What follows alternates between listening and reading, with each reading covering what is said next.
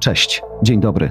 Tu Jarosław Kuźniar. Słuchasz mojego podcastu i bardzo Ci za to dziękuję. Zasubskrybuj, żeby szybciej słyszeć o nowych audycjach. Oceń, żebym wiedział, co myślisz. Wiedza nie ma płci. To cykl podcastów, które mają obalić mit, że mądrym ekspertem w mediach może być tylko facet. Dziś komentator to zwykle mężczyzna, który uważa, że zna się na rzeczy i może wypowiedzieć się na każdy temat i o każdej porze, niezależnie od przygotowania. Mądrzejszy od kobiet facet to mit. Czas na drugi odcinek. COVID napędza technologię 4.0.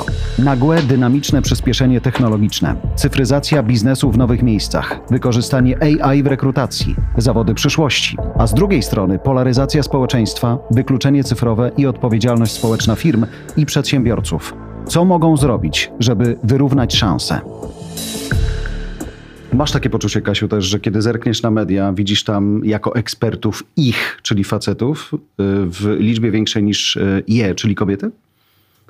No tak jest, to jest prawda. To jest właściwe stwierdzenie. Zdecydowanie mężczyzn w debatach jest więcej. Kobiet jest mniej i trochę żal i przykro z tego powodu, ale tak rzeczywiście rzeczywistość wygląda. Wydaje ci się, że to się bierze z tego, że oni mają wiedzę, a one jeszcze tej wiedzy nie mają? Nie, myślę, że oni zwracają większą uwagę na PR i obecność w mediach, a kobiety chyba na pracę codzienną i realizację obowiązków też służbowych. Czyli autopromocję nie... zostawiają na później. No właśnie, dokładnie tak. Dokładnie też tak. słyszałem, że w kobietach jest więcej e, w jakimś sensie autorefleksji. Myślą sobie, nie jestem gotowa i są odważniejsze, żeby powiedzieć, nie jestem gotowa, a panowie, dobra, co powiedzieć, co skomentować, idę. E, tak dokładnie jest. Panowie hmm. zdecydowanie mają więcej takiej odwagi, ale niekoniecznie mają tą autorefleksję, czy ja na pewno jestem ekspertem. Mm. Natomiast zdecydowanie mają dużo do powiedzenia. Przejdźmy do odcinka tego naszego spotkania, tej naszej debaty. COVID napędza technologię 4.0 czy przemysł 4.0. Wiele firm w marcu 2020, czyli dosłownie rok temu, stanęło przed takim wyborem albo pójdę w digital, albo zginę. Jak to wyglądało z Twojej perspektywy? E, dokładnie tak się stało, tylko trochę może porozmawiajmy, dlaczego tak się stało, bo to, że COVID napędził technologię i tą całą zmianę, jest związane z tym, że doznaliśmy pewnego szoku. I to był szok związany z zamknięciem, ale to był też szok podażowy, czyli zmieniły się zachowania konsumentów w zakresie nabywania, nabywania dóbr niezbędnych i przede wszystkim ograniczenie tego, co konsumenci kupowali, ograniczając się tylko do artykułów spożywczych.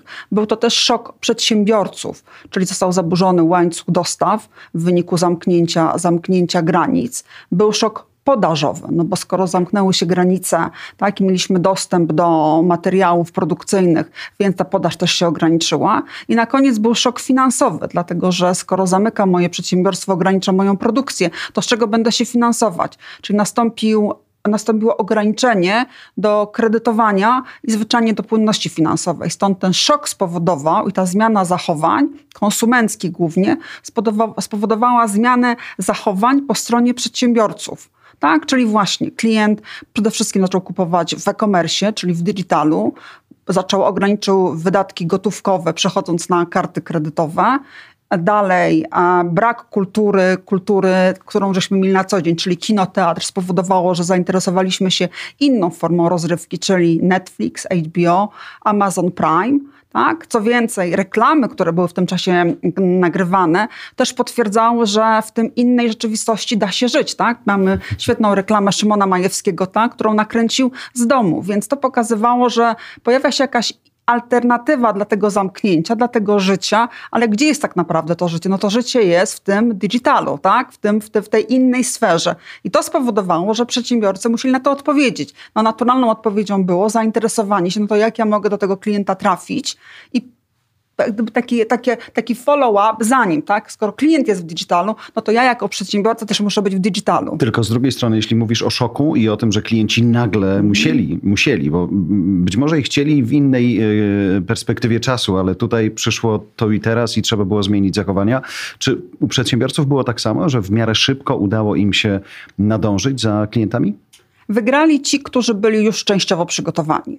Takim świetnym przykładem jest platforma firmy CCC, mhm. która, była, która już wystartowała wcześniej, która tak, miała swój taki follow-up właśnie w, w okresie covidowym. Świetnym przykładem jest na przykład e, InPost. InPost, tak, i paczkomaty, gdzie tak naprawdę właśnie to jest przykład na automatyzację procesu obsługi odbioru paczki. Więc e, ci, którzy już mieli zalążki, zalążki um, w, swojej, w, swojej, w swojej domenie, tak, w swoim obszarze działania e, właśnie digital, oni byli wygrani, ale wszyscy inni, którzy gdzieś im brakowało tego doświadczenia, musieli natychmiast się dostosować. I wiele rozwiązań było już. Na przykład ja mogę ze swojego obszaru podać, że e, mieliśmy już przygotowany na przykład podpis elektroniczny. Natomiast bardzo ciężko było namówić naszych klientów, wszystkich do tego, żeby on był aktywnie stosowany. A to była kwestia zaufania? Przekonania i zmiany mentalne, mhm. tak? Czyli są osoby, które lubią robić to, jak to robiły i niekoniecznie chcą to zmieniać. Były takie, które nie do końca wierzyły, że to jest poufne i że to jest właściwe, a raptem okazało się, że to jest dobre i bezpieczne i możemy wszyscy, tak, nie widząc się, podpisywać umowy, otwierać rachunki. Wystarczy skorzystać z technologii, która już była. Więc tak naprawdę nastąpiło nie tyle wynalezienie czegoś nowego, tylko wykorzystanie rozwiązań, które już były dostępne. Czyli na, przyspieszyło to mhm. wszystko, tak? Dobrym sformułowaniem jest przyspieszenie. Ale z drugiej strony mówimy o technologii, czyli o czymś bardzo matematycznym, powiedzmy, ale z drugiej strony, tak jak w przypadku podpisu elektronicznego, o takich bardzo miękkich sytuacjach. Nie ufam, nie wierzę, nie mam pewności, więc na wszelki wypadek będę to odsuwała albo odsuwał w czasie, a kiedy muszę, no to nagle mam, sprawdzam w jednej chwili. Dla mnie świetnym przykładem była zmiana, zmiana instytucji um, rządowych typu urzędy miasta. Mm. Tak? Ja obserwowałam, jak one się zmieniają. Urzędy skarbowe, urzędy miasta, tak? gdzie ciągle jeszcze były kolejki osób chętnych, po czym okazywało się, że te urzędy też się zmieniają i że jest formuła obsługi zdalnej przez telefon, która na początku działała niezbyt szybko i nie tak mhm. efektywnie jak w przypadku firm komercyjnych, ale zaczęła działać i potem bardzo skutecznie, tak? Ta cała komunikacja jednak była możliwa. Czyli to był trochę, to była przemiana mentalna, nie tylko na poziomie klienta, jego mhm. podstawowych zachowań i potrzeb, typu, typu artykuły spożywcze, ale też właśnie tej całej obsługi, która zaczęła się dostosowywać. I to spowodowało, to zaczęło się wszystko napędzać. Czyli jak widzimy, że urzędnicy mogą, to my też musimy móc, tak? Jak widzimy, że banki mogą, no to my też w takim razie musimy móc. Choć, tak jak mówiłaś, w przypadku banku raczej było to czekanie na decyzję klienta, czy on pójdzie za wami, bo narzędzia były już gotowe. A czy są takie branże, albo czy spotkałaś takie branże, które a, mimo, że czuły, że muszą nadążyć za swoimi klientami, że digital y, to jest ich przyszłość, y, nie dały rady? Ja myślę, że największym problemem była edukacja jednak mimo hmm. wszystko. Edukacja i właśnie urzędy, urzędy obsługujące obywatela. To były te dwie dziedziny, które moim zdaniem na początku, a, nie chcę powiedzieć, że były zacofane, ale nie miały tych rozwiązań. I w związku z tym, że cała gospodarka i konsument poszły do digitala, musiały nadgonić to bardzo szybko. I to były takie dwa krytyczne obszary. No bo nie da się prowadzić działalności gospodarczej, jeżeli urząd, którym składam um, sprawozdania finansowe, czy mam jakąkolwiek obsługę skarbową, nie nadąża za moimi zapytaniami. Więc ta zmiana tam następ, musiała nastąpić szybko i nastąpiła finalnie. Aczkolwiek pierwszy moment, kiedy urzędy skarbowe były zamknięte, wydaje mi się, że były trudne dla wszystkich, zwłaszcza, że początek roku, no to jest składanie właśnie sprawozdań sprawozdań, sprawozdań finansowych i, i, i PIT-ów i to był ten trudny moment. No i dwa, edukacja.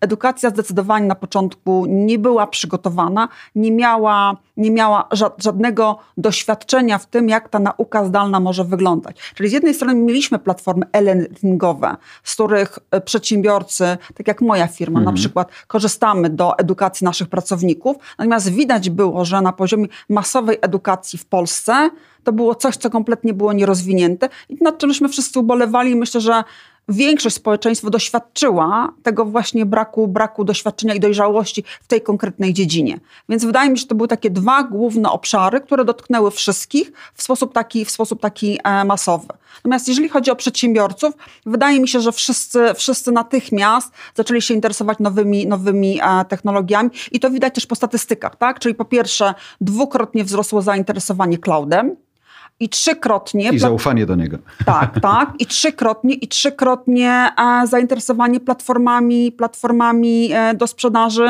e, w e-commerce. I to właśnie ten e-commerce nakręcił nam ten cały digital, no bo ja jako klient chcę kupować i teraz albo ten mój dostawca będzie ze mną w tym internecie, albo tak naprawdę ma automatycznie blokadę na sprzedaż. Jak, jak nie sprzedaje, nie zarabia. Więc to było takie koło, które spowodowało, że no wszyscy musieli z tej technologii skorzystać. Dzisiaj, jak popatrzymy na tą technologię i na to, że jesteśmy rok od tego momentu, w którym doszło do tych kryzysów, o których mówiłaś i które e, ładnie wyliczyłaś, to e, lekcja już jakaś została odrobiona. Dzisiaj pojawi się pewnie moment na to, żeby zoptymalizować e, to, co już zostało wprowadzone, albo żeby pójść jeszcze dalej, wprowadzić na przykład sztuczną inteligencję do tego, żeby pewne procesy były łatwiejsze, sprawniejsze, żeby może ta, ten moment kupowania w sieci był wygodniejszy. Czy skoro do tej pory mieliśmy dystans do nawet elektronicznego podpisu, jak czujesz, jakby to będzie wyglądało w przypadku AI? Ja myślę, że nastąpił ogromny rozwój AI dzięki, dzięki pandemii, z uwagi na fakt, że e, pojawiła się ogromna masa nowych danych. Tak? Czyli fakt, że dzisiaj prawie 90% gospodarstw w Polsce ma dostęp do internetu i różnie z niego korzysta, mm. ale ciągle korzysta w Jasne. porównaniu z tym, jak korzystało kiedyś mniej, mm. to pojawiła się ogromna pula nowych danych, które trzeba przetwarzać. I ten AI też jest jako technologia dzisiaj tańszy, więc jest bardziej dostępny. Więc zdecydowanie tak. Poza tym trochę, tak mówimy, sztuczna inteligencja będzie nami rządzić, ale wygodnie jest zalogować się do internetu i sztuczna inteligencja podpowiada mi rozwiązania, których szukam, czyli wakacje, których lubię, tak? Nie wiem, sklepy, które mnie interesują, produkty, które chcę kupować, tak? I to jest właśnie to wykorzystanie wykorzystanie, to wykorzystanie sztucznej inteligencji. Ale w ślad za, za, za naszymi potrzebami, ja bym chciała tutaj zwrócić uwagę na inny element, a mianowicie na cyber, tak? Czyli 60% respondentów, oprócz tego, że zainteresowało się platformami i e-cloudem, też zauważyło, że bezpieczeństwo w sieci jest kolejnym bardzo krytycznym obszarem, na które trzeba zwracać uwagę. No bo w ślad za konsumentem do digitala poszli przestępcy, no tak? tak? Natura naturalnie, naturalnie, tak? To też jest pewien biznes, tak? który się rozwija, czyli ta przestępczość w internecie. W związku z tym to jest taka dziedzina, która myślę, że będzie się rozwijać bardzo szybko i intensywnie, czyli właśnie bezpieczeństwo w sieci. I o tym powinniśmy mówić dużo, dlatego że w ślad za tą edukacją, która spowodowała, że każda rodzina powinna mieć, tak? no bo jeszcze nie ma, wiemy, że jest ten gap taki, mhm. jeżeli chodzi o wyposażenie dzieci w komputery, ale w zasadzie tego sprzętu jest coraz więcej, niekoniecznie ma wiedzę, co w ślad za tym może je spotkać, czyli właśnie kradzież tożsamości, kradzież danych, um, blokowanie komputerów w celu, w celu wyłudzenia jakichś pieniędzy. W związku z tym to jest kolejny obszar, który bardzo mocno się rozwija. Cyberbezpieczeństwo, a w kontekście zabezpieczenia, zabezpieczenia a, nas naszego, na, na, na, naszych danych. A z drugiej strony może to właśnie będzie ten jeden z zawodów przyszłości, skoro jesteśmy już w tym digitalnym świecie, bo tam są zakupy, bo tam jest szkoła, bo tam są teatry, tam jest y, tysiąc innych rzeczy, które do tej pory były tylko w offline, mm, to może umiejętność czytania tych danych, wyciągania z nich dobrych wniosków y, albo umiejętność zabezpieczenia się przed właśnie szantażem, oszustwem i tak dalej, to to będzie jeden z tych zawodów, na który trzeba będzie zwrócić uwagę. Jak na to patrzysz z perspektywy banku?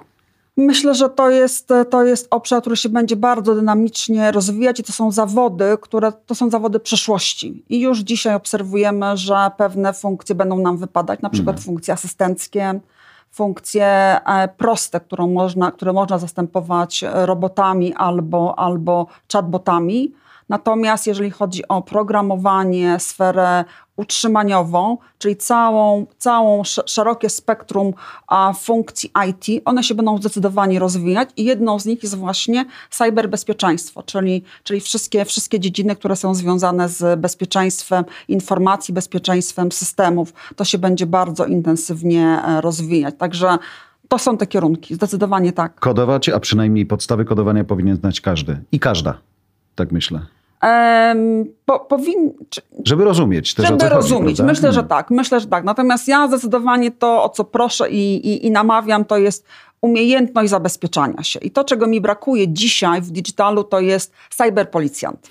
To jest taka funkcja, która nie powstała, czyli mamy tą ochronę fizyczną, mamy dobre zamki, dobre drzwi, dobre okna, a niekoniecznie dobre hasła do internetu, do routerów. Tego nie umiemy zmieniać, a to musimy umieć. Musimy umieć się zabezpieczyć. I to nie tylko na poziomie ja Katarzyna, ale ja przedsiębiorca, tak? bo ciągle o tym się dużo mówi, ale mieliśmy przykład dużych firm, które jednak z atakami no, sobie nie poradziły. To prawda, bardzo dużych, które wydawało się, że w ogóle to na pewno nigdy nie będzie ich problem, ale z drugiej strony ja przedsiębiorca to ja i moje pieniądze, ja i mój zespół, ale ja i moi klienci, prawda? Więc tak naprawdę e, ten moment, w którym jak przychodziliśmy na stronę banku i widzieliśmy, że nagle w wyszukiwarce pojawia nam się zielone, zielony kolor, czyli wszystko jest szyfrowane, bezpieczne, to był pierwszy taki moment, ale dzisiaj w wielu innych miejscach e, tego typu typu zabezpieczenia powinny rzeczywiście się pojawić. Z drugiej strony, jak popatrzymy sobie na, na, na zawody przyszłości, to mamy też całą sferę HR-ów, szczególnie w takich instytucjach jak Twoje, które zatrudniają naprawdę całkiem spore grupy, grupy ludzi. Onboarding, rekrutacja, ale też zwalnianie pracowników. To wszystko działo się zdalnie. I ta zdalność odrobiła tutaj lekcję? Dlatego, że w przypadku mojej firmy my byliśmy bardzo dobrze przygotowani do właśnie pracy zdalnej. Po pierwsze, już w jakimś procencie pracowaliśmy mhm. zdalnie, czyli to była naturalna umiejętność, którą żeśmy po prostu mieli w organizacji i przejście na zdalne zarządzanie i zdalną pracę w dużym procencie, czyli 95% nawet, nie było dla nas specjalnym problemem. E, finalnie pracowaliśmy w innym podziale, czyli 70 do 30, bo tak, uznaliśmy, że to będzie bezpieczne, jeżeli chodzi o obsługę naszych klientów. Natomiast generalnie byliśmy do tego bardzo przygotowani i w tym w to też się wpisywały właśnie kadry. Kadry, czyli online, rekrutowanie, onboardowanie, wdrażanie pracowników, wdrażanie pracowników. No zwolnień mieliśmy mniej, więc mhm. tutaj ten proces um, powiedziała, że tak się aktywnie nie rozwijał, bardziej żeśmy rekrutowali nowych pracowników. A myślę, że to jest ciągle trudny proces, dlatego że pracownik nowo zatrudniony jednak potrzebuje tego kontaktu. I mimo świetnych, świetnym online'owym kontakcie, czyli Zoom, Teams i tych wszystkich platform, które mamy, no jednak kontakt z człowiekiem ciągle jest na początku przynajmniej e, tego onboardingu potrzebny. Ale nawet bez tego fizycznego kontaktu, myślę, że to, co dzisiaj mamy technologicznie, to, co jest dostępne, jest absolutnie, jest absolutnie e, bardzo dobre i może być wystarczające. Wspominaliśmy o tym, że Nagrywamy tą rozmowę też w centrum miasta, mm, które jest jakby nie było stolicą kraju, ale nawet tu zdarzają się takie wyspy, gdzie wcale nie jest oczywiste, że w każdym domu jest komputer i w każdym domu jest internet. Ale zostawiając nawet tą sferę społeczną, a skupiając się na sferze przedsiębiorców, czy czujesz, że mm, tak duże organizacje jak Twoja powinny mm, wspólnie działać e, w takim obszarze, który sprawi, że przedsiębiorcy nie będą czuli się wykluczeni w niektórych obszarach, że w sumie wszyscy będą mieli równy dostęp do usług albo do technologii, które pozwolą im po prostu robić to, co chcą? To jest bardzo trudne pytanie, bo z jednej strony tak, wszyscy powinni mieć jednakowy dostęp, natomiast to jest oczywiście uwarunkowane ofertą, która jest dostępna na rynku. Jak wiadomo, ta oferta nie zawsze jest dostępna dla wszystkich. Także to, co cieszy, to to, że następuje popularyzacja pewnych, pewnych um, dziedzin i pewnych technologii, jak na przykład sztucznej inteligencji, chatbotów, które zwyczajnie w związku z tym, że są bardziej, jest większe zapotrzebowanie, mhm. to ta cena po prostu spada. Tym samym to staje się dużo bardziej dostępne dla przeciętnego przedsiębiorcy. Tak? W związku z tym on sobie można to pozwolić. Natomiast wydaje mi się, że to jest kwestia też właściwego dzielenia zasobów, czyli jak możemy korzystać z technologii, która jest, czyli współdzielone centra, centra przetwarzania danych, tak, współdzielone wykorzystywanie technologii do zabezpieczeń, której nie muszę kupować, ale mogę z niej korzystać, czyli kwestia zorganizowania sprzedaży produktu w taki sposób, że de facto kupuje usługę. I to nam właśnie daje cloud. To mhm. nam daje cloud. Automatycznie przechodzimy do clouda, który ma możliwość skalowania i sprzedaży usług i produktów e, w, ta, w takiej formule, że ona jest szeroko dostępna. To już tak zostanie? Wiemy, że jesteśmy po, że już tak naprawdę bardzo byśmy chcieli otworzyć drzwi, wyjechać w świat albo wyjść po prostu do biura na jakąś tam, powiedzmy, zapamiętaną sprzed COVID-u skalę, ale sporo y, lekcji, które zostały przez ten rok odrobione, myślę, że rzeczywiście już zostaną. Pytanie, jak wiele, jakie, jak czujesz? Model hybrydowy zostanie z nami hmm. już na długo. Dlatego, że jeżeli chodzi o model pracy, on się zmienił i powrót do biura w takim zakresie, jak to miało miejsce, już nie nastąpi. Ale to nie dlatego, że biura już się tak nie otworzą, tylko ludzie już tego nie będą chcieli, tak? E, my już żeśmy się zmienili. Poza mhm. tym przedsiębiorcy zrozumieli, że da się pracować, efektywnie pracować e, właśnie w tym modelu z domu. W związku z tym mogą zaoszczędzić, bo zwyczajnie powierzchnia biurowa może być inaczej, lepiej wykorzystywana. Dwa, to jest też lepsze dla pracowników, no bo jednak w dużych miastach, jeżeli dojazd zajmuje godzinę, to czemu pracownik nie, mo, nie, nie mógłby skorzystać, wykorzystując ten czas na inne swoje, swoje, swoje hobby czy swoje potrzeby. W związku z tym model hybrydowy pracy zostanie z nami. Myślę, że w wielu dziedzinach to będzie tylko praca zdalna i to widać, że jest takie zapotrzebowanie i wola i są pracownicy, którzy chcą mieć tylko i wyłącznie pracę z domu. Czy długofalowo to będzie dla jednostkowej osoby najlepszy wybór, to myślę, że życie pokaże. Ale myślę, że będą dziedziny, które będą w ten sposób funkcjonować. Na pewno będzie, na pewno będzie edukacja. E, będzie lepiej wykorzystywać te platformy, które już są w tej chwili dostępne. I widać, że te systemy do zadaniowania uczniów, one się świetnie rozwijają. To widać po wycenach tych firm. Myślę, że dalej to się będzie rozwijać w kierunku na przykład rolnictwa, ochrony środowiska, mhm. a dalej e, usług medycznych bo też tutaj żeśmy nie rozmawiali o tym, prawda. ale prawda, mhm. też, też COVID spowodował, że raptem teleporada stała się standardem, co jeszcze parę lat temu było nie do pomyślenia i było dużo opinii negatywnych, jeżeli chodzi o telemedycynę. No jednak tele, tele, telemedycyna zaczęła działać. Nie w każdym przypadku, bo wiadomo, mhm. że ten kontakt lekarz-pacjent jest wymagany, ale już nie zawsze. Więc myślę, że są dziedziny, które, no, w których zdecydowanie to zostanie. Myślę, że to, co się wydarzyło i ten poziom automatyzacji, digitalizacji już będzie z nami. Bardzo dziękuję.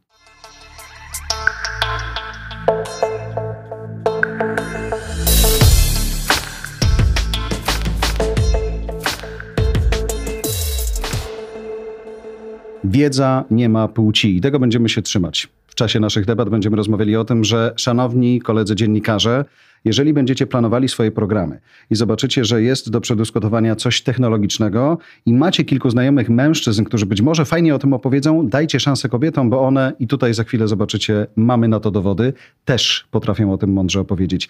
E, Magda, czy dzisiaj e, widząc taką sytuację, w której twój kolega z firmy lub inny opowiada o rzeczach, na których ty też doskonale się znasz, czujesz, że to jest e, jakaś wersja pominięcia wykluczenia? Wiesz co, ja pracuję w firmie rzeczywiście technologicznej. Całą moją karierę spędziłam właśnie w branży IT, więc jestem pewnie zaprzeczeniem teorii, że kobieta mm. się na technologii nie zna. E, natomiast to, co ja widzę, to, y, że jest nas jednak coraz więcej, wiesz, że oczywiście ciężko jest kobiety programistów, natomiast w całej reszcie aspektów biznesowo-technologicznych kobiety sobie bardzo dobrze radzą, więc nie ma najmniejszego powodu, żeby ich do takich e, prawda, debat i rozmów nie zapraszać. Ja powiem więcej. Wydaje mi się, że jeśli kobiety jeśli mamy mówić do laików, to kobieta wytłumaczy to po prostu dużo lepiej niż mężczyzna. Nie mogę się doczekać ciągu dalszego naszej rozmowy, ale pomyślałem sobie, wspominamy o tym, że wiedza nie ma płci i przez cykl debat chcemy to udowodnić. W sumie technologia też tej płci nie ma. To prawda, jak najbardziej. I bardzo się cieszę, że bardzo dużo się dzieje już na rynku technologicznym, żeby promować różnego rodzaju zawody e, w technologii pośród kobiet. I e, rzeczywiście zauważamy, że tych kobiet w technologii jest coraz więcej. E, natomiast uważam, że takie, takie spotkanie, jakie mamy, w którym uczestniczymy dzisiaj, jest znakomite w propagowaniu Wiedzy kobiet. Tak, wiedzy hmm. kobiet, dokładnie. To jest ten moment, kiedy mm, panowie oglądający nas przez te pierwsze minuty mogą sobie pomyśleć, czy naprawdę trzeba aż zbudować miejsce, w którym kobiety mogą się pojawić? Nie. My jakby nie robimy tego na siłę, ale chcemy pokazać, że naprawdę jest kilka, kilkanaście, kilkadziesiąt, gdybyśmy dalej popatrzyli, nawet kilkaset i kilka tysięcy ekspertek, które mają panowie czasem więcej do powiedzenia niż wy. A może jest tak, jak mówi Magda, jeżeli chodzi o skomplikowane rzeczy, to one opowie potrafią opowiedzieć to czulej. Dzisiaj mamy świat 2020 2021 roku. Jesteśmy po gigantycznym przyspieszeniu z uwagi na pandemię, szczególnie w technologii, w digitalizacji. Y, czy są takie biznesy, których się nie da scyfryzować? Są biznesy, w których, y, których cyfryzacja y, nie przyniesie wymiernych korzyści. Mhm.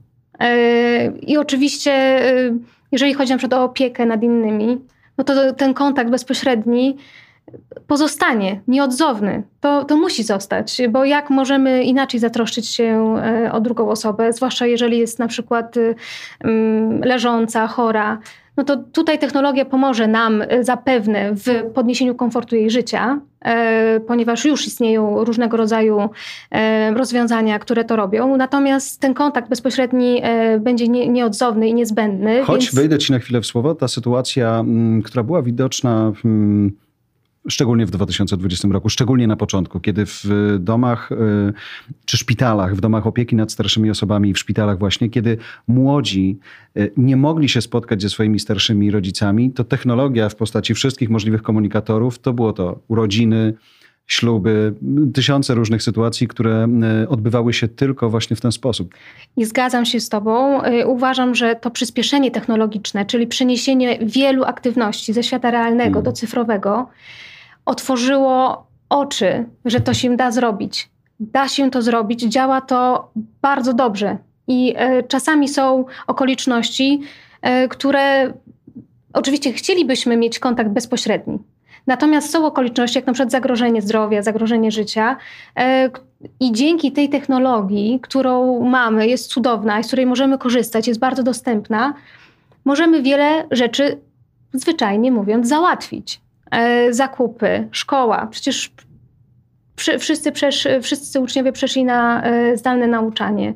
E, do, do, jeżeli chodzi o dostęp do usług medycznych, nawet w sektorze publicznym, co do pewnego stopnia uważało się, że będzie bardzo trudne do zrealizowania to pandemia tak naprawdę bardzo pomogła. W ogóle jak popatrzymy na różne obszary tego naszego życia w ostatnich miesiącach, już prawie rok, kiedy rozmawiamy w tych naszych debatach Wiedza nie ma płci, to widać, że firmy się szykowały do czegoś, pozwalały pracować zdalnie, próbowały coś ułatwiać i nagle okazało się, że kochane, nie ma, kochane firmy, nie ma innego wyjścia, to musi przyspieszyć. I nagle w ciągu roku o ile lat przeskoczyliśmy do przodu? Tak jak mówi nasz e, prezes Satya Nadella, w trzy miesiące widzieliśmy lata, tak naprawdę hmm. pierwsze trzy miesiące to były trzy lata e, digitalizacji. W tej chwili mówi również o tym, że to, jak wyobrażaliśmy sobie, że będzie wyglądał 2030 rok pod względem technologii, tak naprawdę zobaczymy w 2025, czyli co najmniej 5 lat przyspieszyło. Ja obserwuję to również z punktu widzenia swojego zawodowego, a sprzedaję usługi online a mojej firmy wraz z zespołem do takich średnich przedsiębiorstw. To są często bardzo duże polskie firmy, wiecie, zarządzane właścicielsko. No i one, jak, jeśli wam się wydaje, że wcześniej tam praca zdalna czy pewne rzeczy były możliwe, to tak nie do końca. I to jest dokładnie scenariusz, który ja obserwowałam, że z dnia na dzień trzeba było się scyfryzować, tak chociażby w tym aspekcie pracy zdalnej. Bardzo trudne. Wiele firm, które dotychczas absolutnie nie chciały słyszeć o tej technologii chmura to było zło w ogóle absolutnie największego kalibru, nagle zaczęły dzwonić, odbierać telefony i szukać możliwości, bo to rzeczywiście takie było bardzo wymuszone. Tylko rozumiem, że w tych sytuacjach oni potrzebowali technologii to jedno, ale też potrzebowali jakiegoś zaufania, opieki o i tak. wiedzy, prawda? O tak. Że to im nie zaszkodzi, no bo przecież tego się bali wcześniej. To też, natomiast wiesz, to jest też takie, wychodzi tu mocny aspekt, który ja też obserwuję właśnie w polskich firmach, czyli zarządzanie oparte na zaufaniu. Mhm. I to bardzo jest obc, była do niedawna obca idea e, takiego rozliczania pracowników i zarządzania przez cele, e, a jednak patrzenia im na ręce i mieli siedzieć obok, tak? Więc polskie firmy, jak bym powiedziała, też bardzo się uczą tego, czyli zmiany są modelu zarządzania. Natomiast czy są branże, które się nie da scyfryzować, jeśli mogę do tego mhm. nawiązać? Absolutnie jasne, że są. E, takie. Natomiast cyfryzacja pozwala biznesowi na coś, co się teraz nazywa sprężystością, ale elastyczność reakcji i zapewnienie czegoś takiego, co się nazywa business continuity, czyli ciągłości biznesu. To właśnie te firmy, które są dostatecznie scyfryzowane na ten oraz inne przyszłe kryzysy, będą w stanie e, skutecznie odpowiedzieć, jeśli tak można powiedzieć. O jedno jeszcze chciałem zapytać, czy e, to przyspieszenie, bo kiedy my sobie planowaliśmy, że coś się wydarzy do 2030 roku, jakieś procedury mhm. nastąpią, nagle to przyspiesza. Czy, a wiadomo, że jak się człowiek spieszy, to czasami to robi pewne rzeczy gorzej. Czy tutaj udało się mimo wszystko nad tym jakoś zapanować tak, żeby to było dobre, choć szybciej? Jak czujecie? Myślę, że duże znaczenie miało to, o czym powiedziałeś wcześniej, że nie byliśmy zupełnie nieprzygotowani. Mhm. Czyli po pierwsze było bardzo dużo technologii już dostępnych na rynku i przetestowanych przez inne przedsiębiorstwa. E, a po drugie, e, w, na, też w sektorze publicznym, e, nawet na początku ubiegłego roku, na przykład e-recepty stały się obowiązkowe co okazało się zbawienne. No tak, nie ma dyskusji. Muszą być i koniec. Tak, A wiadomo, że... dokładnie. W szkołach e-dzienniki. Mhm. Nie znam statystyk, ale najprawdopodobniej większość szkół już posiadała taką formę komunikacji z, nauczy- z rodzicami. Oprócz tego z takich ciekawostek i nowinek, które były też na początku e, ubiegłego roku wprowadzone, to jeden z głównych dostawców e, usług kurierskich wprowadził zdalne otwieranie skrytek, mhm. czyli coś, co zdawało się, e, to coś, co w czasie pandemii okazało się zbawienne, Mniej czyli dotknięć, tym bezpieczniej. Tak? Mhm. Całkowicie bez, bezkontaktowe. Tak? Mhm. Tak? Także, mm, no i jeszcze wracając do tego, do twojego pytania, czyli czy, mm, czy szybko E, to znaczy nie wciąż było, dobrze. Tak, to było wciąż dobrze. To moim zdaniem tak, ponieważ jeżeli nawet konkretne firmy nie miały tego zaimplementowanego, to dostawcy tych usług, usług już mieli wypracowane standardy. bo e, Nie trzeba prostu, było odkrywać tak, Ameryki. Nie trzeba Mhm. było odkrywać Ameryki. Także dla niektórych pandemia wymusiła w ogóle Mhm. wejście do tego świata cyfrowego, E, ale to nie jest tak, że tego nie było.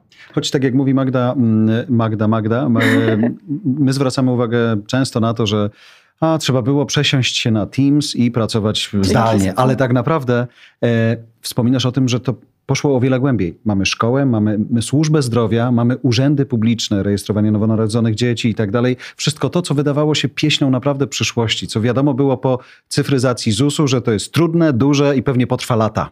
I będzie Dokładnie. kosztowało Bóg wie ile, nie? A nagle okazało się, że Tak. nie ma innego wyjścia. Przeniesienie procesu e, z papierowych na cyfrowe. Mhm, tak, poszło. Ogromne oszczędności, przyspieszenie dostępności usług. No i to się dzieje na naszych oczach.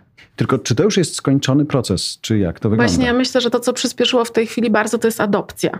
Bo technologia No tak. była. My tylko mieliśmy niechętnych Mhm. po drugiej stronie stołu. Na przykład ta życzona telemedycyna. Latami można było ją realizować. Mhm. To tylko nigdy nie doszło do skutku. No i potem w szybkim tempie się stało. Natomiast to, co będzie się działo dalej, bo to działa w pewnej pętli. Im więcej będziemy używać technologii, tym bardziej będzie przyspieszać tworzenie nowych rzeczy. Więc to jest absolutnie proces z takim sprzężeniem zwrotnym, który będzie się czas. Czyli 2030 zadzieje się w Za pięć, 2025. A mm, to jakie jeszcze rzeczy będą do zrobienia, skoro tak naprawdę sporo już zostanie zrobione? Moim zdaniem to, że przyspieszyliśmy oraz pandemia wymusiła wiele Mhm. e, na wielu instytucjach i firmach wejście do świata cyfrowego, otworzyła oczy, że zwyczajnie się da. A jeżeli się da zaimplementować przeniesienie operowania, tak, czyli Mhm. przeniesienia procesów biznesowych e, do świata cyfrowego, to czemu nie sięgnąć głębiej? Czyli może Czyli rozumiem, tak że naprawdę... pewne rzeczy się dopiero pojawią, Tak, kiedy tak. będziemy się uczyć tego, co już jest. Tak. Tak. Oraz moim zdaniem firmy zaczną się przyglądać, jak ich procesy wyglądały, tak? Czy, czyli taka prawdziwa transformacja technologiczna, Mhm. czyli zmiana sposobu działania firmy, zmiana niektórych procesów, które mm, się działy, y, jak firmy operowały. Oraz moim zdaniem, i coś, co jest bardzo bliskie Mhm. mojemu sercu, czyli dużo głębiej sięgną w dane. Mhm. Bo bez tych danych Czekam na ten moment, kiedy kobieta powie data, data, data, data first. E, data first, tak. Tak, to prawda. Natomiast wspominałeś o tym, że miałeś doświadczenie z wieloma firmami, które od lat 90. powstały, pewnie były zarządzane w pewien sposób. I teraz nagle muszą. E, e, W innych z kolei, tych nowocześniejszych, hasło optymalizacja było czymś podstawowym. I teraz, czy ta technologia rzeczywiście pozwoliła tutaj pewne procesy zoptymalizować, uprościć, przyspieszyć? Jak to zadziałało? To, co my widzieliśmy, akurat ja mogę się dzielić doświadczeniami rzeczywiście moimi sprzedażowymi z polskiego poletka, no to zobaczyliśmy zdalną pracę w pierwszym etapie Mhm, tej cyfryzacji. To, co widzimy teraz, to właśnie obserwujemy to, co też powiedziała Magda. Firmy zaczynają się przyglądać i wchodzą głębiej jakby e, w ten temat. Więc zaczyna się bardzo duży, wymiana systemów zarządzania przedsiębiorstwem, E, zaczyna się implementacja takich systemów do zarządzania relacjami z klientem i zaczyna się bardzo duże patrzenie Zobacz, na dane. co powiedziałaś. Zarządzanie relacjami, czyli mówimy o technologii i emocji, prawda? Bo relacja Tak, to tak. emocja w sumie. Tak, tak. Tak, no. jak najbardziej. Więc i, i, i dane to są te, i, i, tak, i, z- i z New Gold, czy tam Fuel Mm. są teraz paliwem. E, Rzeczywiście wi- widzimy dużo projektów takich, których firmy zaczynają konsolidować dane, e, przy, próbują z nich wyciągać coraz więcej. I to, co się będzie działo bardzo, i ja nie wiem, czy my się tego boimy, czy nie, ale to będzie sztuczna inteligencja po prostu moim zdaniem. Zastępowanie wielu e, stanowisk, czy wręcz Mhm. wypieranie. Będziemy zmuszeni e, rzeczywiście zaadoptować się do tego też, bo myślę, że tego będzie coraz więcej. Co myślisz, Magda?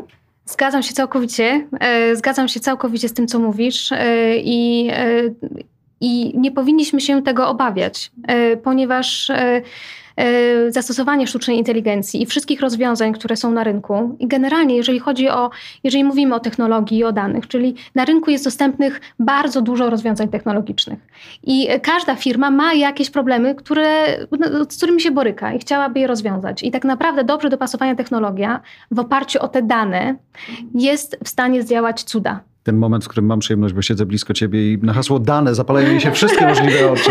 I ja to rozumiem, tylko, bo, y, ale z kolei wiemy też, że na świecie danych jest od groma. Zbierane są wszędzie dosłownie. Tak. Ale y, największym wyzwaniem jest, kto to przeanalizuje i jakie wnioski wyciągnie, prawda? Tak, dokładnie. Oraz jakiego typu są to dane. Yy, tak jak mówisz, danych jest ogrom. E, więc z punktu widzenia e, przedsiębiorstwa e, bardzo istotne jest posiadanie takiej strategii odnośnie danych mhm. i zdanie sobie sprawy z tego, jakie dane są potrzebne, jakie dane już się pomaga, po, posiada i jakie dane należy uzupełnić, żeby przy zastosowaniu odpowiednio dobranej technologii rozwiązać swoje codzienne bolączki. Tak? Mhm. I na przykład rozwiązać niektóre problemy. I tutaj nawiążę do tego, o czym mówiłaś Magda, czyli relacje i budowanie relacji z, z klientami. Mhm. Czyli każdy z nas używa, e, na pewno się zetknął, tak? Voicebotów i chatbotów. Mhm. E, to jest, e, to już jest chleb powszedni. Y, jak to działa? Y, to jest właśnie zastosowanie sztucznej inteligencji, czyli to są te głębokie modele uczenia maszynowego. Y, Choć Max, mam wrażenie, ten, z którym ja się spotkałem w jednej z sieci komórkowych, wciąż jeszcze potrzebuje chwili, żeby się nauczyć. Może to jest rozmawiać. babybot, słuchaj, musi troszeczkę urosnąć. tak, ale y, one są coraz bardziej dostępne, coraz powszechniej dostępne. Jest y, coraz tańsza technologia, która jest w stanie y, obsłużyć i ma bardzo duże moce przeliczeniowe. Mm. to sprawia, e, że one, że te boty e, są w stanie w czasie rzeczywistym uczyć, uczyć się i e, tak naprawdę ta rozmowa będzie, bardziej będzie coraz kiedyś. bardziej płynna, inteligentna i, i, będzie przypominała jak najbardziej, coraz bardziej mhm. rzeczywistą rozmowę z konsultantem albo... I nie będzie musiała się kończyć. Rozumiem, że chcesz połączyć się z konsultantem, czy tak? tak, Max. Ale wspominasz tak, Magda o tak, sztucznej tak, inteligencji i ja czuję i widzę to rzeczywiście, że, że jest przed nią strach, ale bardziej wynikający z tego, że jest dużo mitów, mało wiedzy i myślimy sobie, że właśnie zastąpi, a jak zastąpi, to pewnie ktoś straci pracę. Natomiast ona, jak się o niej więcej poczyta, na nią bardziej popatrzy, mm, może rzeczywiście pewne procesy upraszczać, przyspieszać pewne rzeczy, dawać ludziom więcej czasu na inne rzeczy. Wiesz co, no jakby ja powiem tak, zgodnie z moją tezą, którą mm. wygłosiłam na początku, że powiem to prosto. Tak. To sztuczna inteligencja tu jest, to są skomplikowane modele matematyczne i duża ilość danych. Więc bać się tam za bardzo nie ma czego, to po pierwsze. Um, a po drugie, tak, dokładnie tak jest. My będziemy, nawet ja w swojej pracy w tej chwili mogę się też podzielić takim doświadczeniem, że e, jestem odpowiedzialna za przygotowanie prognoz sprzedaży. To jest dosyć skomplikowany proces. E, mamy wiele różnych modeli tam sprzedaży. To tak e, półtorej, dwie godzinki dziennie. Mhm. Jak przyjdzie przygotować, no to. I od jakiegoś czasu firma właśnie również wytworzyła sztuczną inteligencję w tym celu, żeby prognozować sprzedaż. Muszę wam powiedzieć, że Magda się jakby ścigała ze sztuczną mhm. inteligencją. Myślę, że przez pierwsze pół roku było 1 do 0 dla mnie. Teraz to już tak nie wygląda. Sztuczna inteligencja sobie też urosła, poradziła. Natomiast to rzeczywiście daje mi czas na inne rzeczy po prostu. Tak? Jeśli e, w tym całym prognozowaniu chodziło o zastosowanie statystyki, matematyki i odrobinę tam feelingu, czucia rynku, mhm. to, to, to z tym sobie może świetnie poradzić, a mi oszczędzi te dwie godziny na inne sprawy. Wie to dużo, to prawda. Natomiast myślę też o takich strachach wynikających z tym e, światem sztucznej inteligencji, chociażby przyszłych pracowników. Oni myślą sobie i słyszą, zresztą firmy się mm. tym chwalą, że w procesie rekrutacji sztuczna inteligencja jest wykorzystywana. Oni myślą sobie, gdybym się spotkał z żywym człowiekiem, pewnie bardziej bym go przekonał.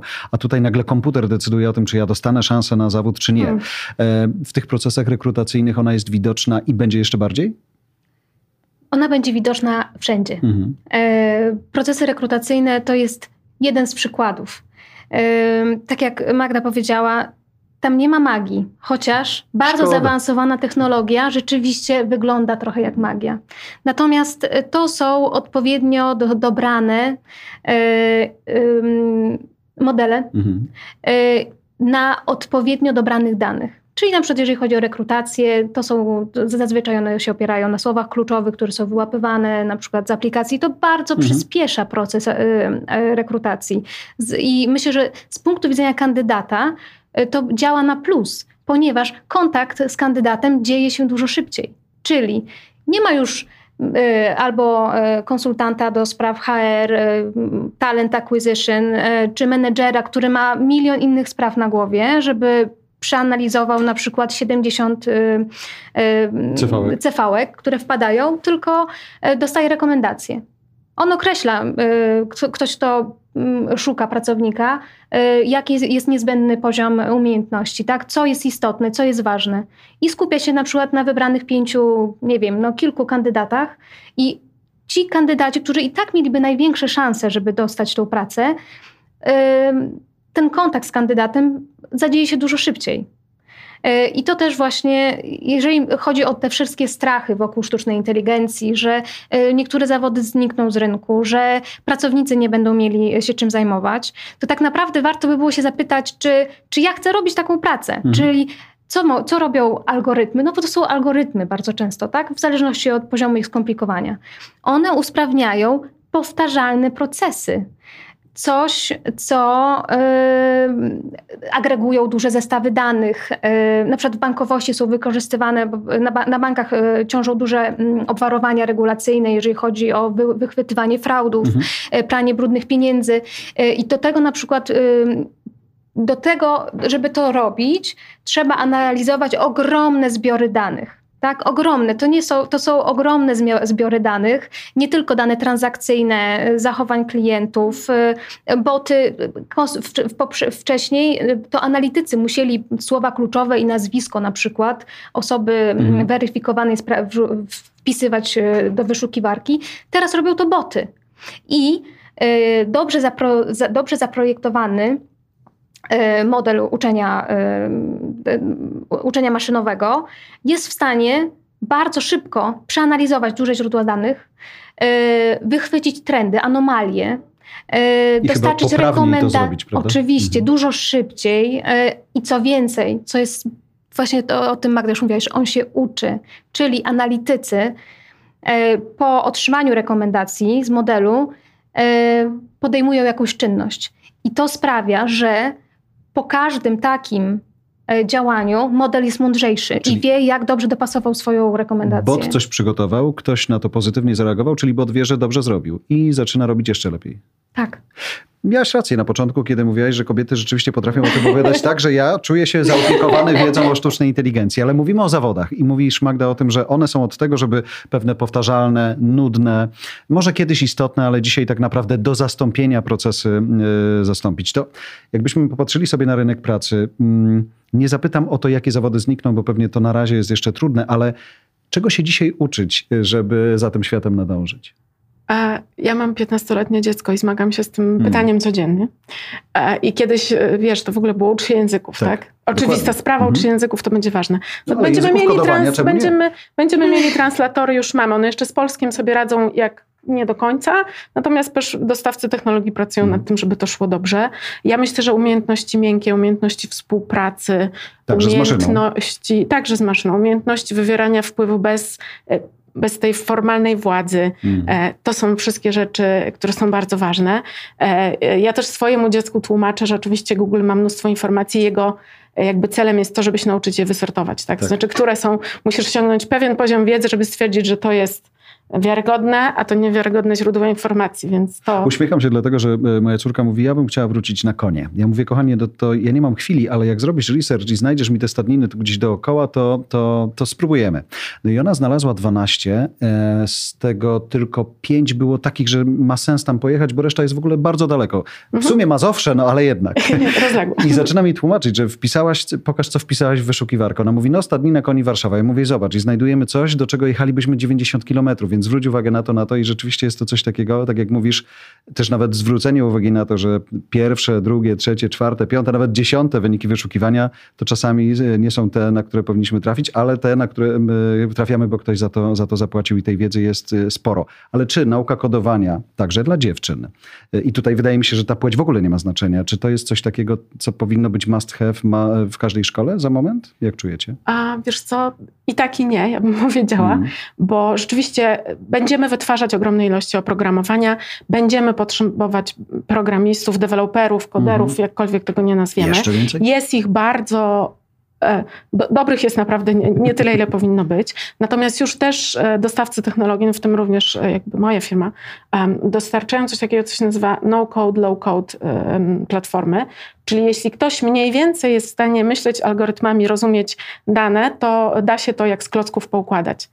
E, więc to jest przewrotna odpowiedź. Natomiast myślenie właśnie, w te, uczenie myślenia w taki sposób w ogóle o procesach, e, o algorytmach i jakoś sobie tak układanie głowy tam, mhm. gdzie się da, to na pewno jest coś, na czym skorzystamy. Właśnie, a propos skorzystania, zapytam trochę inaczej e, i zostawię to pytanie u ciebie, Magda, bo mm, mówimy o tym, że coś może zniknąć, ale pozytywnie może wpłynąć, da szansę na to, żeby się coś nowego pojawiło. Tak, oczywiście. Rozwój technologii na pewno da szansę i w ogóle jestem przekonana, że pojawi się cała masa nowych biznesów, e, która będzie dostarczała dopasowane rozwiązania, które będą odpowiedzią na różne bolączki, z którymi się teraz albo w przyszłości będziemy mhm. borykali. E, natomiast nawiąza- nawiązując jeszcze do, e, do pytania o zawody przyszłości albo co. Ja mam małe dzieci, dw- mhm. dwu- i sześcioletnie, i jestem prawie pewna, że będą wykonywali moi chłopcy zawody, które jeszcze nie istnieją. E, więc e, to, co powiedziała Magda, to właśnie nauczenie tego myślenia. E, Czyli bycia gotowym na coś, tak? Tak. Mhm. Takie, takiego właśnie myślenia procesowego, bycia w stanie rozłoży, rozłożyć coś na, jakby na sekwencję zdarzeń, tak? Mhm. Czyli rozumienie świata jak to się wszystko dzieje ja, ja, już wiem, że już trochę się powtórzę, ale tam nie ma magii, tak? To jest, to jest, to jest nauka, no, nauka ścisła. No, tak. tak. matematyka połączona z... Logika. Y, tak, logika, informatyka i nauka. Natomiast y, na, w krótkim, w takim średnim horyzoncie czasowym uważam, że y, będzie potrzeba na rynku dużo specjalistów od, oprócz właśnie programistów, mhm to jeszcze bardzo istotną kwestią jest e, cyber security, czyli mhm. bezpieczeństwo w sieci. To prawda. To za chwilę o tym porozmawiamy, natomiast myślę sobie, nawiązując do tego, o czym, o czym Magda z, z Microsoft powiedziała, że mm, mówiło nam się, kim ty chcesz być. Nie? Musisz, masz 15 lat, 20, ty musisz wiedzieć, kim chcesz być. A ja nie wiem, nie tyle, że nie chcę wiedzieć dzisiaj, ale ja nie wiem. I to jest coś naturalnego, że ja nie wiem. Być może ja przez pół roku będę kimś, y, przez y, dwa lata będę pracował przy jakimś projekcie, ale przez kolejne pięć będę robił coś zupełnie innego w zupełnie innej części świata. Słuchaj, to jest też tak, że teraz musimy się uczyć, oduczać i przeuczać, że tak powiem. Hmm. I to świat pozwoli nam adaptować się do zmiany i osoby, które będą umiały to robić, będą miały odpowiednią mieszankę pewności siebie, pokory wobec własnych umiejętności i ciekawości świata, to będą te osoby, które będą umiały się bardzo dobrze adaptować, przystosowywać, zmieniać i pędzić za pędzącym hmm. światem, doganiać. I tutaj chciałbym dotknąć takiego wątku. Pamiętam cyber security, obiecuję, że wrócę e, do niego, tylko myślę sobie, My tego świata cyfrowego musimy się jakoś nauczyć. Nie każdy ma taką samą umiejętność. Są obszary, gdzie żeby do tego świata wejść i dojść, to trzeba mieć e, po pierwsze device jakiś, a po drugie jakąś technologię, która nas tam wpuści. Czujecie, że dzisiaj to, to są jakieś duże dysproporcje? Jak to widzicie? Myślę, że na, to warto by było spojrzeć z punktu widzenia e, Polski i świata. Mhm. E, są kraje, jakby to, co jest ważne, o czym powinniśmy powiedzieć, to to, że, tej, że tego pędu do cyfryzacji się nie zatrzyma nie ma szans, więc... Tam nie ma magii, ale się go nie zatrzyma. Tak, nie ma magii, ale się nie zatrzyma, ponieważ to ułatwia, to mhm. jest bardzo wygodne. Poza tym już zadziały się y, zmiany w, po tym roku, mhm. tak? W preferencjach klientów, nas jako pacjentów. Y, bardzo to lubimy. Natomiast y, to, o czym chciałam powiedzieć, to to, że świat pędzi razem z nami, a my z nim. E, I e, uważam, że jeżeli chodzi o takie przygotowanie nas jako społeczeństwa do tego no, nowego świata, to jednak pewne podstawy powinny być już w szkole, czyli na przykład e, nauka programowania. Ja się w latach 90. Przez zabawę. Przecież tak, też nawet przez odbywać. zabawę, mm. tak. Ja pierwszy, pierwszą, pierwszą styczność z, z, językiem programowania miałam pod koniec lat 90. Na, uczyłam się Pascala, o którego już nikt nie pamięta. O, Magda pamięta. Natomiast, na Magdę? Pamiętam. tak.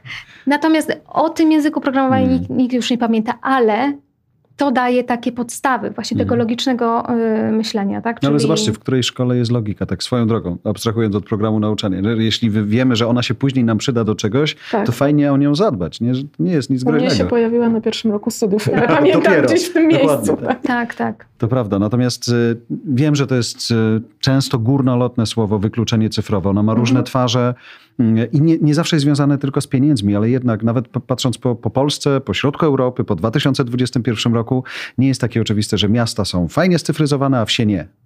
Oj, ja mam za klientów wszystkie główne miasta Polski, więc nie będę komentować. Mm. Natomiast jeśli chodzi o ten dostęp do technologii, to też pamiętajcie, że ona też demokratyzuje. Bo z mhm. jednej strony rzeczywiście wykluczenie cyfrowe i to, co obserwowaliśmy, rząd kupujący e, prawda, sprzęt dla dzieci, mhm. tam dostępy do internetu, myśmy to widzieli, e, też doposażali te komputery. Natomiast e, ja miałam takie doświadczenie osobiste, jak pojechałam bardzo daleki zakątek Azji, okazało się, że przewodnicy, którzy tam pracują, e, oni się po prostu uczyli angielskiego z internetu, z komórki, mm. tak? Więc to ma dwa wymiary. Ona również e, potrafi dać ludziom szanse życiowe, tak? Mm. No, no, tak. Natomiast myślę rzeczywiście, o tym już rozmawialiśmy z Magdą wcześniej tutaj, no było to spore wyzwanie, szczególnie na początku, chociażby wyposażyć, nie wiem, pięcioosobową tak. rodzinę, pięć rodzinę z czwórką, piątką dzieci w sprzęt komputerowy. Żeby każdy go miał, bo każdy, każdy, w tym samym czasie potrzebował, mieć, tak prawda? Jest. Dzieci w innej klasie i to tak nie ma jest. tak, że przy jednym komputerze usiądą. Jest. Rodzice w pracy też. Dwa, że wszystko, cała piątka powiedzmy włącza się do tej sieci, która do tej pory dźwigała ich aktywność, ale teraz już nie dźwiga. Natomiast od tego mm, wykluczenia cyfrowego, czy tego świata cyfrowego mamy bardzo blisko do tego, o czym mówiłyście, czyli cyber security. Rozumiem, że specjalista z tego zakresu będzie jednym z zawodów w przyszłości. Tak, między innymi, mm. ponieważ coraz więcej aktywności przenosimy do, do świata cyfrowego, więc y, zarówno specjaliści, którzy będą odpowiedzialni w firmach, instytucjach o bezpieczeństwo danych, y, również naszych, ponieważ będąc klientem bądź mm. petentem, nasze dane wrażliwe są w zasobach firm, ale też edukacja E, sprawdziłam dane Eurostatu e, i podobno prawie połowa Polaków nie ma podstawowych umiejętności cyfrowych. Więc e, jeżeli w, w ogóle myślimy i mówimy o bezpieczeństwie w sieci, no to to jest bardzo duże ryzyko. Mhm. Tak, także I to już tutaj nie chodzi tylko o nie wiem, zdjęcia wrzucone i tak dalej, tylko mówimy o trochę bardziej zaawansowanych procesach, czy bankowych, czy, tak. czy nawet właśnie jeśli mówimy o tym, że urzędy by mhm. się przeniosły do sieci, e, no to tam są właściwie wszystkie dane, lub medycyna, bo to jest najważniejsze, prawda? Tam tak. jest dużo takich danych wrażliwych, które e, myślę, że też dystans do niej właśnie z tego się brał, że jeśli to jest wszystko w sieci, moje wyniki badań i tak dalej, to czyli co, każdy ma do nich dostęp? Jak to będzie z tym cyber security? E, jak czujesz, Magda? Ja to też widzę w firmach. E, rzeczywiście to, że dane są digitalizowane, że zaczynamy je gdzieś przesyłać, transferować, że coraz więcej tego jest w tej formie, no budzi zdrowe, zdrowe obawy co do bezpieczeństwa, no, zabezpieczenia. no, chyba nawet dobry case -hmm. z tego tygodnia zeszłego, CD Projekt, tak, nasza Okej, okay, można by było wydrukować sobie te kody i wrzucić do sejfu, ale to już tak nie działa, nie? Nie, tego się tak zrobić nie da, natomiast musimy wejść na pewien wyższy poziom bezpieczeństwa, ale też chciałabym powiedzieć, e, i tu się zgadzam, zgadzam pewnie z tym, co Magda gdzieś ma z tyłu głowy. E, najsłabszym ogniwem tego wszystkiego jest bardzo, zawsze człowiek. Więc człowieka trzeba nauczyć też, mm. jak ma się zachować. Więc to są te umiejętności, o których tutaj I teraz y, niech to będzie ostatni wątek naszej rozmowy. Czy jeśli mamy tego człowieka nauczyć, reprezentujesz firmę technologiczną, czy czujecie, że, nie wiem, waszą też odpowiedzialnością jest to, żeby, jeżeli my chcemy oferować nasze usługi, czy to będzie mhm. sprzęt, czy to będzie oprogramowanie, to musimy przygotować tych naszych odbiorców na to? My to już nawet zrobiliśmy, e, bo w połowie zeszłego roku udostępniliśmy ogromne zasoby naszych e, learning centers, zasoby również, bo jesteśmy właścicielem LinkedIna, tam jest też bardzo dużo szkoleń, kursów i tak dalej, za darmo e, na całym świecie, po to, żeby wyrównywać szanse, po to, żeby ludzi przygotowywać. I jest to pewne działanie związane ze społeczną odpowiedzialnością naszego przedsiębiorstwa, że tak powiem, wobec tutaj ludzkości uświadomiłem sobie, że szczęśliwie dzisiaj post na LinkedIn poszedł, także to dobrze. E, e, natomiast e, jak ty to czujesz? Jak, jak widzisz z perspektywy NatWest, czy na czym dzisiaj taki CSR firm w świecie bardzo cyfrowym, postpandemicznym powinien polegać? Obserwujemy trend, który jest bardzo widoczny właśnie głównie y, na tle dużych korporacji. Bardzo ciekawe jest to, co Magda powiedziałaś o Microsoftie. NatWest y, również dysponuje dużymi zasobami i też się nimi dzieli. Mhm. Jeżeli chodzi o nasz grunt lokalny polski, to z racji tego, że mamy właśnie jesteśmy mocno firmą opartą o dane i to też na przykład to bezpieczeństwo e, w sieci jest e, bardzo istotne. E, to na przykład w czynie społecznym tak mhm. naprawdę mhm. jakiś czas temu, ponieważ współpracujemy regularnie z Domem Dziecka, okazało się, że właśnie dzieciaki potrzebują pomocy w poruszaniu się po sieci. I został stworzony program e, przez naszych specjalistów od cybersecurity we współpracy z fundacją, żeby to z punktu takiego, z punktu e, metodyki, mm -hmm. żeby to było e, dopasowane do potrzeb dzieci.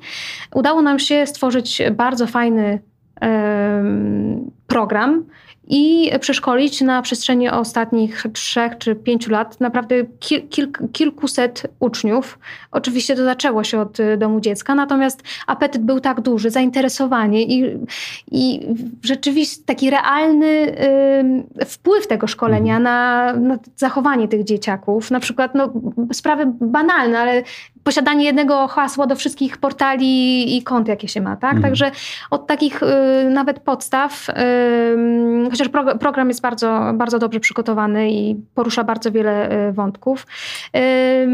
Także Ale rośnie tak jak, ta. Tak jak mówisz, tak. mówicie, zwracaliśmy na to uwagę w czasie tego naszego spotkania i tej debaty, że to, to się musi trochę cofnąć. To nie jest etap e, uczelni wyższej, tylko to jest tak. etap wcześniej szkoły, prawda? Tak. Żeby na odpowiednim poziomie, tak jak w, ty, w, tym przypadku też metodycznym, przygotowywać dzieciaki do wejścia do tego świata, który cyfrowy jest, a będzie jeszcze bardziej.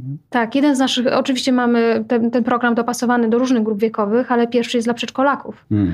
E, także to, to, to jest ale te nasze dzieci rosną w takim Dokładnie. świecie, więc jakby nie ma na co czekać. Tak Myślę, tak że dla dwulatka pewne schematy zachowań, yy, ruchy ręki wokół urządzenia są, są czymś oczywistym. No tak. Oj tak, tak, hmm. oczywiście, oczywiście. Coś, co yy, dla nas, yy, czego, czego my musieliśmy się nauczyć, tak? Hmm. Lub wciąż I musimy, dla nas było rewolucją. Jeszcze, no. Podsumowując, technologia, biznes, przemysł 4.0, to co w, co, w tym, co w tej czwórce jest ukryte, Magda? Hmm. Dobrze powiedziane. No, czwarta, czwarta y, rewolucja, czyli cyfrowa rewolucja, tak naprawdę od tego, wszystko, od tego się wszystko zaczęło.